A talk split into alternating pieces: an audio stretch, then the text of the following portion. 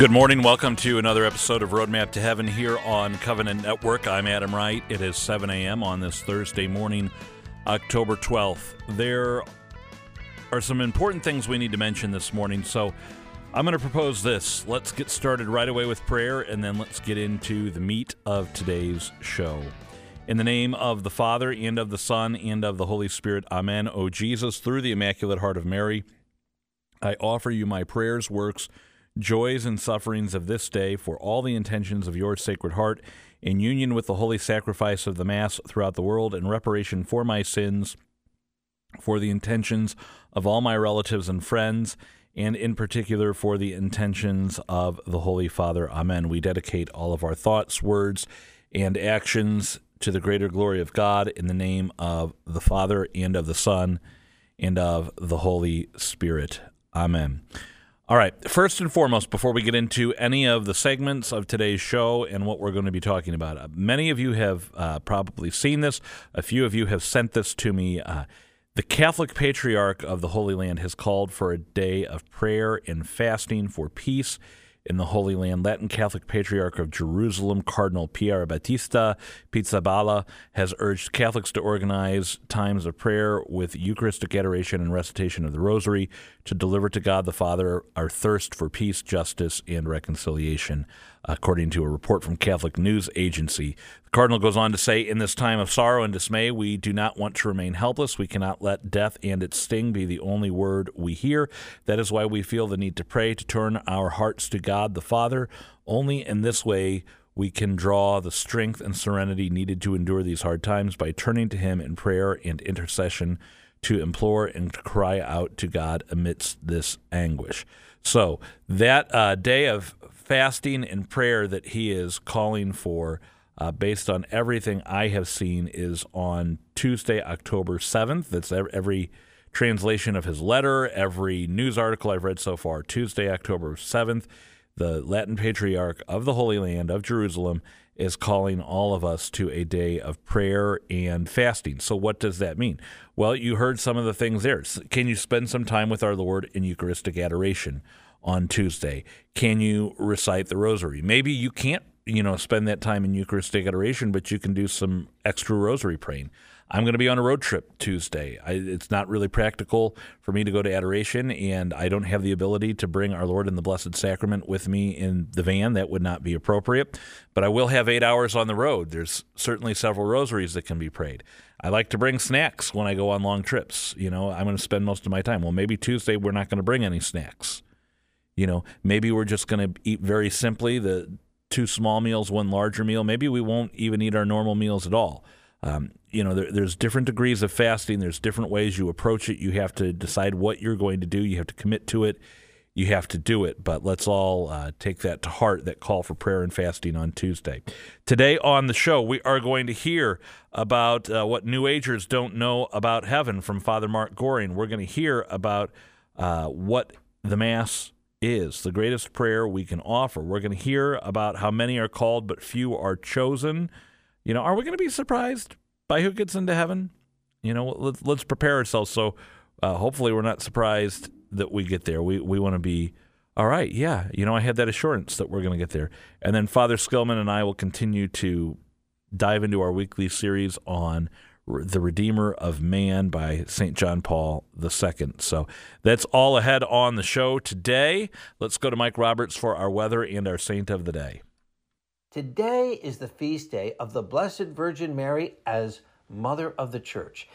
In the fourth century, St. Ambrose of Milan first referred to the Blessed Mother as Mother of the Church, but somehow the title and reference became lost and unused until the 20th century when it was rediscovered by a German Jesuit, Hugo Rahner, older brother of Karl Rahner. Then, in 1964, as he was closing the third session of the Second Vatican Council, Pope Paul VI, in his Credo of the People, made the title official. We declare Mary the most holy mother of the church, that is, of all Christian people. St. Pope John Paul II placed it in the Catechism of the Roman Catholic Church, and Pope Francis added it to the Roman calendar. Blessed Virgin Mary, Mother of the Church, please pray for us. I'm meteorologist Mike Roberts for Covenant Network. Have a blessed day. Saint of the Day can arrive each morning by subscribing on your favorite podcast player. Search Covenant Network to see all our podcasts. Daily Offering. God the Father, I thank Thee for creating me. God the Son, I thank Thee for redeeming me. God the Holy Spirit, I thank Thee for sanctifying me. Infuse into my thoughts, words, and actions Thy grace, so that they may be supernaturally pleasing to Thee and supernaturally rewarding to me forever. O Blessed Trinity, abundantly assist me in becoming that which Thou intended me to become when Thou created me. For in Thy perfection I will give Thee the glory Thou desirest of me, and in that perfection I will find my greatest joy in heaven. Amen.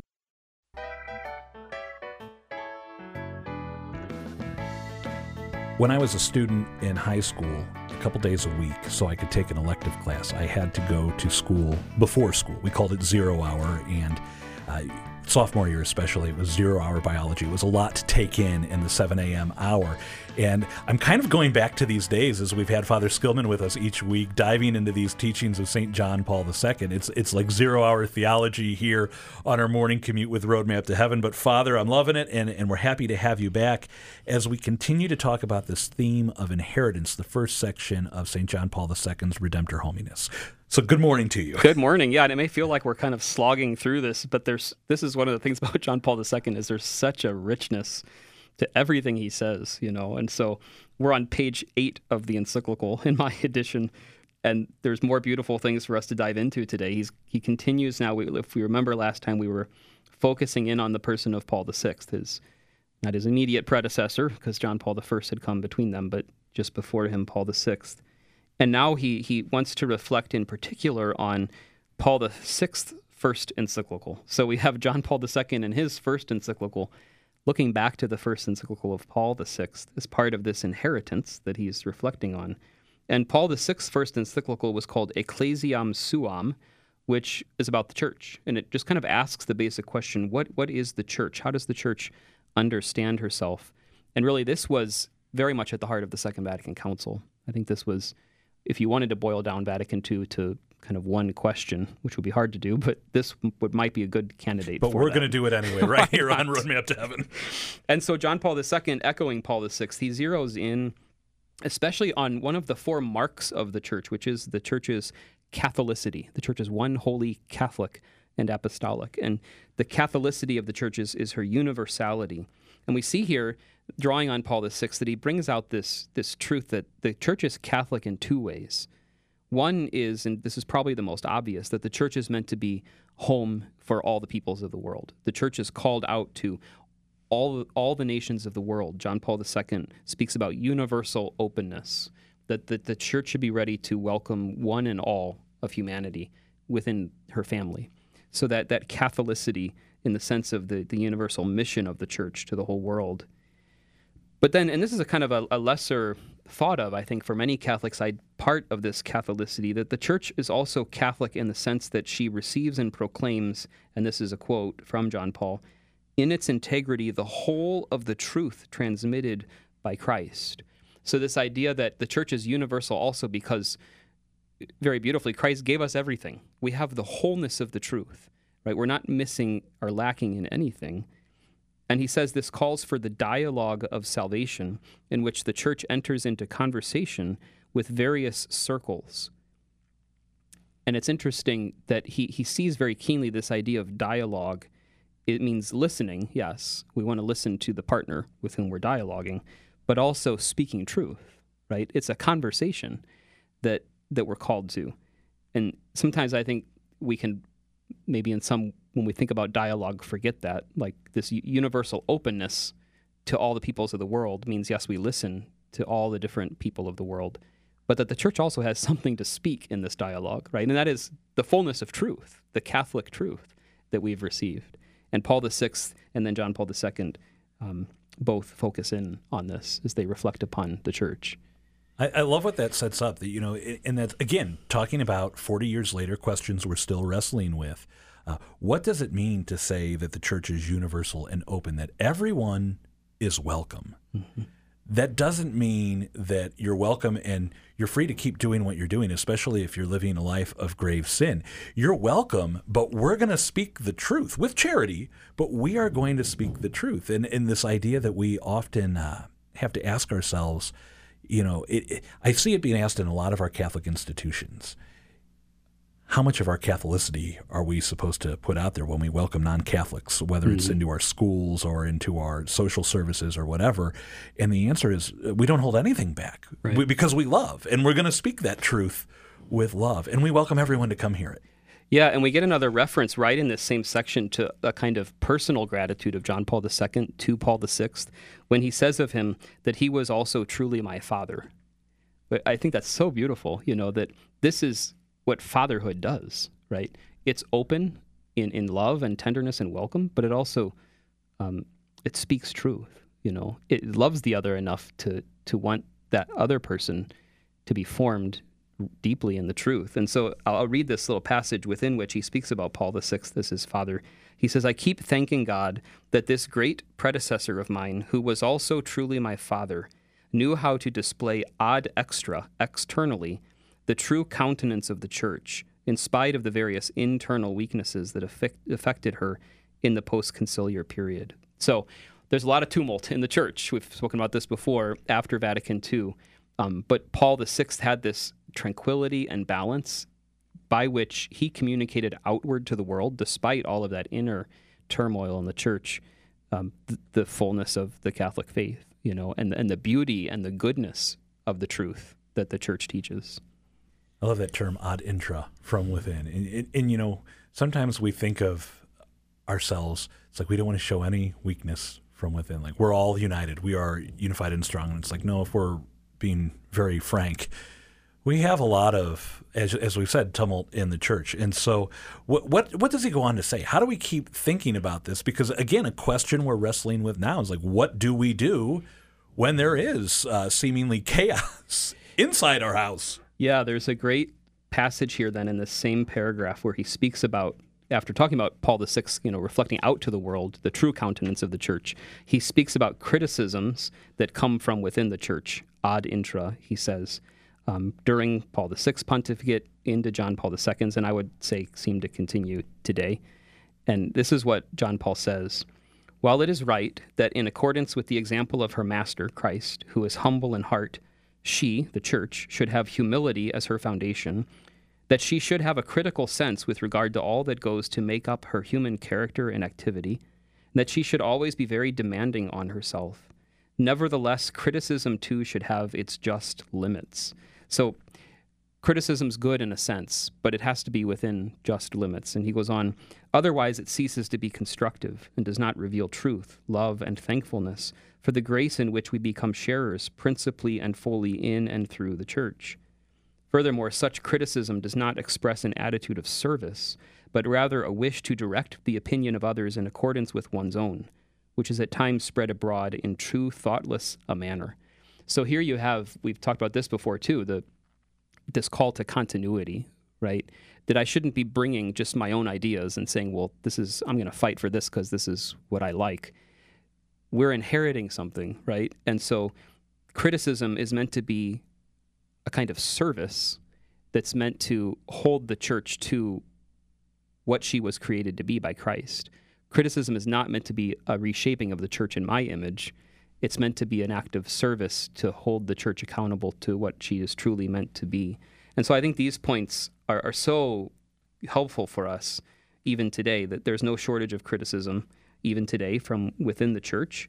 Um, but we should all be first reflective on if we're if we have a tendency to be critical of the church, where is it coming from? Is it a constructive love for the church and a desire for the church to be authentically who she is meant to be, or is it merely a matter of just asserting my opinion and wanting to kind of reshape and mold the church how I think she should look?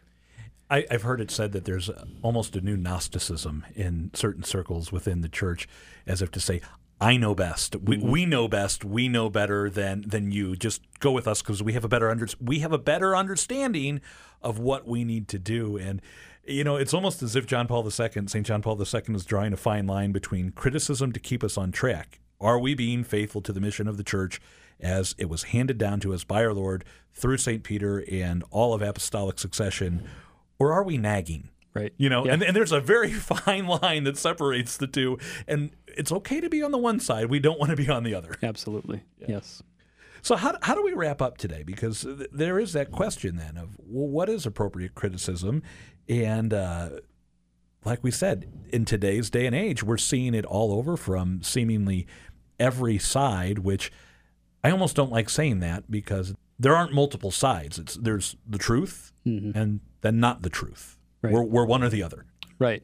Yeah, and I think to me the the key is just kind of that that self reflection first. You know that that willingness to be honest with myself about my own inner motivations and intentions, and that kind of examination of conscience.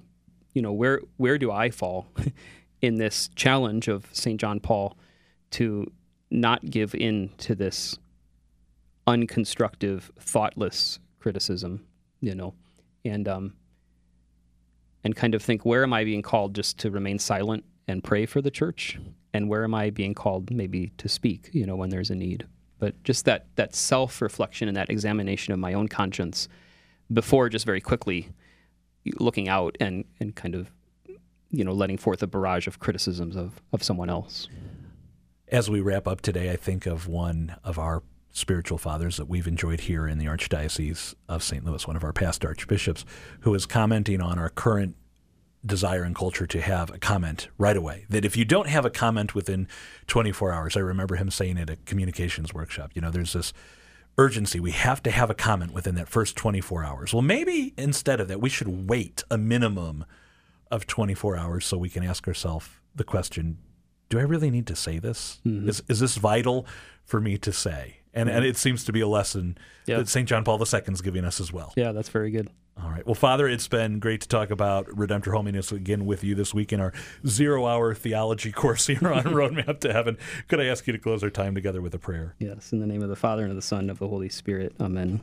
Dear Heavenly Father, we pray for the church. We thank you for the gift of your church, and we ask you that we would be faithful and generous sons and daughters who live an intrepid love for the church and a desire to serve the church well in all that we say and do. We ask this through Christ our Lord. Amen. Amen. In Amen. the name of the Father and of the Son and of the Holy Spirit. Amen. Well, until next time, Father David Skillman, it's been great to have you with us on the show. We are going to take a break here on Roadmap to Heaven, but don't go anywhere. A prayer to Our Lady of Guadalupe. Our Lady of Guadalupe, mystical rose, make intercession for Holy Church. Protect the sovereign pontiff. Help all those who invoke you in their necessities.